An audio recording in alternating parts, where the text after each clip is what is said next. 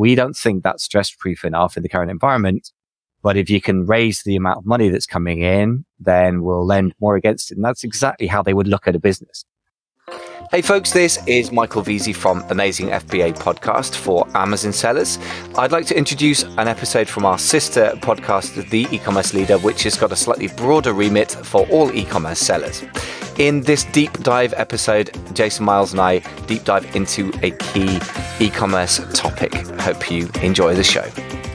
Okay, we haven't talked about, I think, probably one of the most delicious aspects of this whole uh, topic, and that is the question about valuation.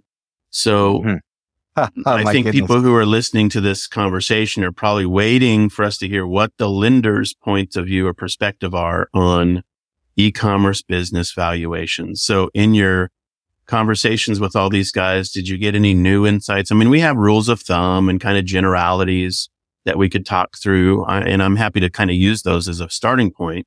For Mhm. example, frequently, if you look industry wide, you can say that, you know, valuation of an e-commerce business is going to be some multiple of, now you used EBITDA, which is a more technical term, but I think what people like Roland Frasier or other acquisition experts talk about is seller discretionary earnings yeah. where you have so let's basically talk your- about that. well, yeah. yeah. So, so let me just do the multiple thing and then we can Please. unpack it. So, Yeah, yeah, yeah. so if you have f- seller discretionary earnings out of your business, that means all of the, all the money you can take out of it as the owner. Let's say that's a hundred grand. And then, then you've got the hundred grand is the starting point upon which a multiple would be applied. And that multiple, depending on the, you know, type of business might be somewhere between just, you know, back of the envelope, three and five times or something like that, three and seven times. It depends, but in that range is what's a plausible, realistic, you know, kind of valuation method. Now, another valuation method that I know people have used is if there are businesses that are good businesses that are growing, that are exciting, but they're not focused on profit, then another multiple I've heard is one time annual sales. You know, so if it makes a million bucks in top line, is it worth a million bucks? Now that maybe is totally wrong. I don't know, but any insights or thoughts on uh, this from the lender's point of view, Michael? Wow, so much to say. Let me Okay, cool. simplify this as much as possible. yeah, yeah. yeah. First of all, and Roland Frasier, because I've followed some of his training, thanks, thanks to your recommendation, very, very interesting, um, is differentiates between the business's value based on the SDE versus EBITDA. And the difference is really simple without falling down rabbit holes about how you define this stuff. Seller discretionary earnings is relevant for an owner operated business. And the reason Mhm. that's absolutely critical is very simply this. I don't want to buy businesses where I operate them. I want to have, I don't want my personal money and I don't want my personal time over involved in these deals. I want to be good at uh, the specific acquisition, strategic growth, bolting on, selling. I don't want to get involved in that. So many buyers will feel the same. Many buyers will be happy to operate it. But the, therefore the market for a business where you have to operate it yourself is smaller than the market for a bigger one. Or if somebody is going to buy it for one that, that is up, got management in place, they're going to have to pay for the management, which really reduces the, the bottom line, right? Because you've got to pay for the manager's salary. So the SDE kind of blends together the idea you're operating itself. EBITDA traditionally Yeah. is used for businesses where you're paying for Mhm. somebody to manage it. Hence why Mhm. there's a difference. So that's a Good bit points. squishy because it depends Yeah. who's buying it. But I would say there is a lower value if you're multiplying the SDE than if you're Mhm. multiplying EBITDA with the, with the manager in place. And it makes sense because if you're looking at a business, the first question is who's going to do all the work? You know? yes. well, am I buying a job or am I buying a company? And if you're buying, you know, it's always somewhere in between. You're going to be responsible as a senior manager, but are you going to be, you know, basically replacing the operator? Now, if you buy a business that's built on a technical operator and you are assuming that person's position in the, mar- in the business, you just have to realize that you've got to pay yourself a living reasonable wage. Like let's say that's a hundred and twenty thousand dollar a year position. Well, that person's value of that business, they really, with respect to their own logic and their own profit and loss statement, should have a slot in their W two line for their their you know salaries Yes. that says fair salary for the CEO, $120,000. that's I mean, an expense in the business, you know? 120 would be quite generous for a lot of the smaller business I've Maybe. looked at. I mean, you mm-hmm. know. can probably depends what the going rate is, but that's the point is you need to look up what a going rate is. Now, Yeah. you could argue that that's not necessary. And, and, you know, the truth is, for example, I'm working with the client right now who's acquiring a business. He's going to own and operate it himself. But I'm pointing out to him that that's fine, but there is an opportunity cost Yeah. to you doing that because you're not Right. doing something over here. And therefore that has to be accounted for in the valuation. So Yeah. you can go down rabbit holes and say, that's not SDE. That's not EBITDA. Well, okay, Mhm. let's call it adjusted earnings. What are we adjusted for?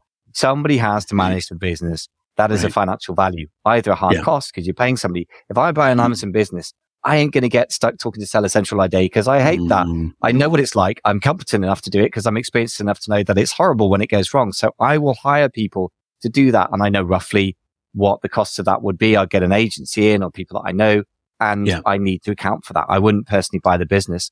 Now, Yeah. this guy that I'm talking to would buy the business, which is why he's brought me in to help advise him on how to structure it. But the market for that business is smaller because I wouldn't buy it. Therefore, the value is a bit lower. And so we have to look at that.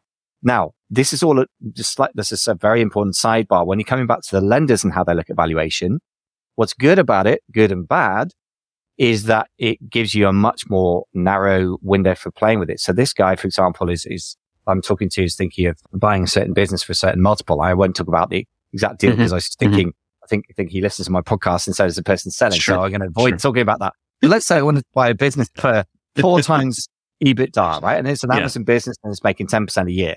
If the Yeah. lenders look at that and the interest rate is whatever it is, 7% on the deal, 10%, whatever the interest rate is, and the repayment schedule is X, then it comes down to a payment cover question. So in other words, if you buy a, again, a buy to let property, more familiar situation, a rental property or, or, or real Mhm. estate, if you have a flat, for example, I've got a flat here, we're probably rented out for about $3,000 a month.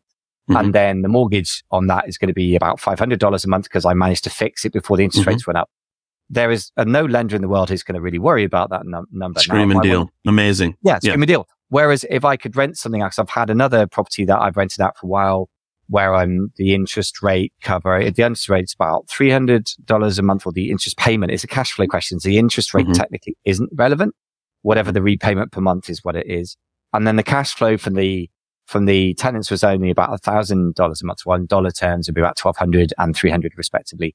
That wasn't actually enough when I went back to the lenders to get an extra loan. It happens to be a real estate idea, but it's the same Yeah. idea. They said, we don't think that's stress proof enough in the current environment.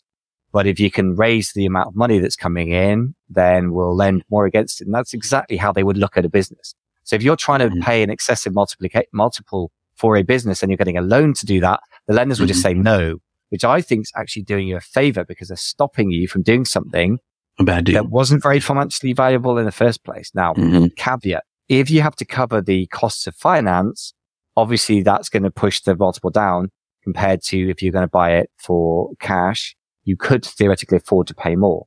Mhm. But I would argue, you know, it's like the, the, what's his name? Benjamin Graham principle, you know, Warren Buffett's mentor. He says Mhm. that you should buy with a margin of safety.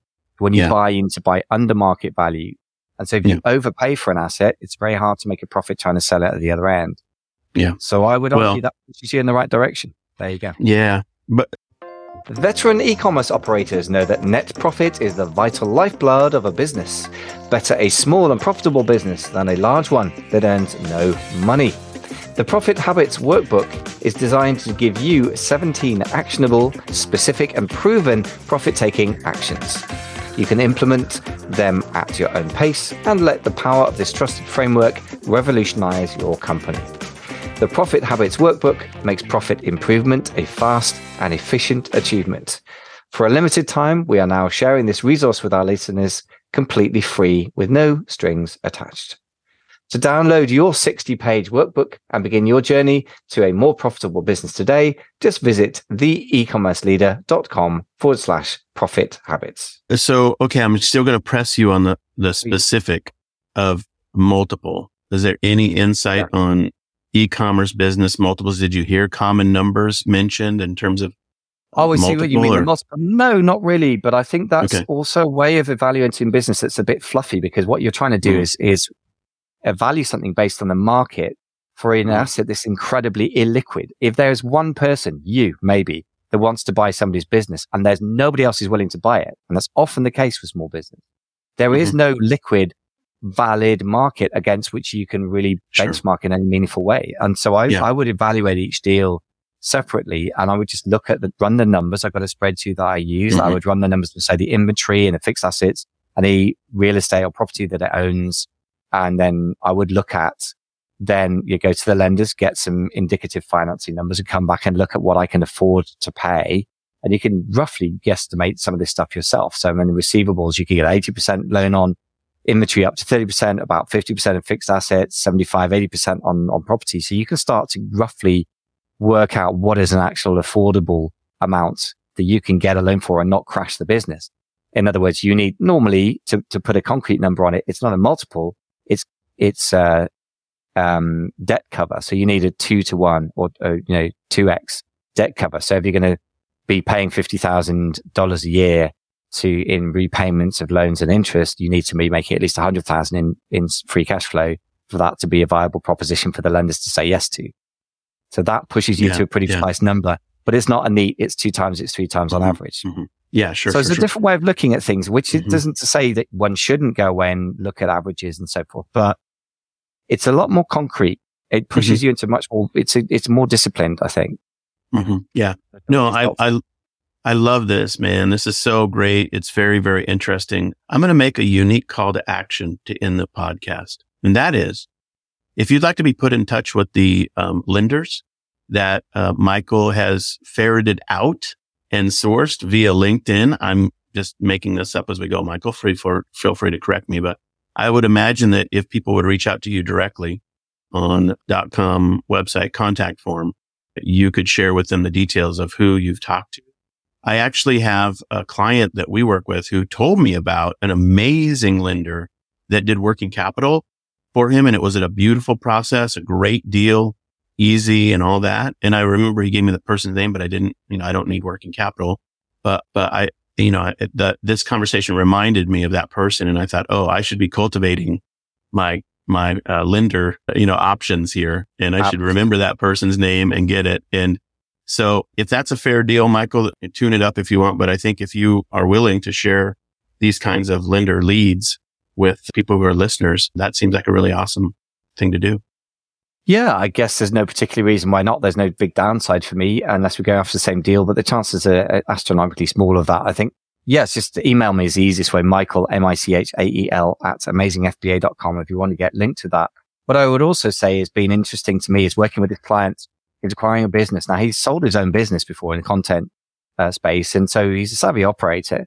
But what's been interesting to me is how much a lot of what we've been talking about has been a double revelation to him. I think first for the acquisition process, even though he's gone through it before, there's a lot to, to think through. And obviously I'm, I'm learning very, very fast from a lot of good people here. So getting things to share now. And yeah. then also if you're not, if you're new to a space, and in this case, obviously I, I'm specialized in Amazon private label and, and custom product businesses. There's a lot to learn there as well. So I would suggest if you reach out to me um, let me just deal with this camera. I would suggest yep. if you're going to reach out to me, tell me a bit more about the deal in case I can give you some advice that might save you from a horrible mistake as well. Mm-hmm. Yeah. Well, this is a wonderful conversation. I'm so glad that you are on this journey for your own strategies related to e-commerce and that you're sharing it with our listening community. Uh, it really is fun to learn together and to learn from each other. So appreciate you breaking it down for us. What a great set of, you know, ideas and inspirations and thoughts based on these conversations you've had. So with that, yeah. let's wrap it up. Any final commentary? Yeah, I was going to say, should I just do a quick summary if we got sure. a, a, minute? Okay. So here's, here are the points. Number one, business is value is a multiple of profits, not revenue. Number two, cash flow is king for lenders. Number three, balance sheets matter more than you think. Number four, some assets are more valuable than others. Think inventory versus real estate. Number five, your future credit card payments in your e-com store can be an asset thinking of you there, Jason, when I wrote that. Number six, your personal credit matters, but probably not why you think.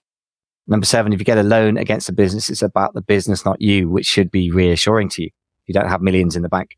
Number eight, your lender may say you have to give a personal guarantee, but that doesn't mean it's always true. Number nine, just as you work on lead flow in your ecom business, you should work on financial flow.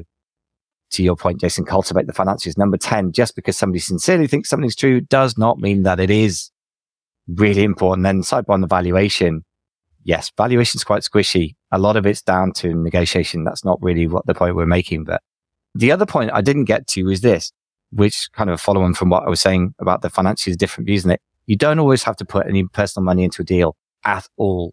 I'm not saying that's easy to find, but I'll just say that there is such a thing as no money down deals as far as I know. Amazing. Well, thank you so much. Thanks everybody for tuning in with us. We appreciate your support for the podcast. We, we love your subscription on whatever platform you're listening on and your review, if that's possible. Like on Apple Podcasts, it's possible to do reviews there and uh, feel free to leave comments there as well with your awesome five star reviews, of course. And we really, really appreciate your support for the program. So with that, we'll end it. Thanks, Michael. Thanks, Jason. Veteran e-commerce operators know that net profit is the vital lifeblood of a business. Better a small and profitable business than a large one that earns no money. The Profit Habits Workbook is designed to give you 17 actionable, specific, and proven profit taking actions. You can implement them at your own pace and let the power of this trusted framework revolutionize your company. The Profit Habits Workbook makes profit improvement a fast and efficient achievement. For a limited time, we are now sharing this resource with our listeners completely free with no strings attached. To download your 60 page workbook and begin your journey to a more profitable business today, just visit theecommerceleader.com forward slash profit habits. That was the e-commerce leader podcast with Michael Veazey in London, England. Jason Miles in Seattle, Washington. We offer you free help on our website, including PDFs, videos, and mini courses on topics like traffic, product, and sales channels. Some are for Amazon, most are for any sales channel. To get those and to stay up to date with our podcasts, go to www.theecommerceleader.com. Thanks for listening.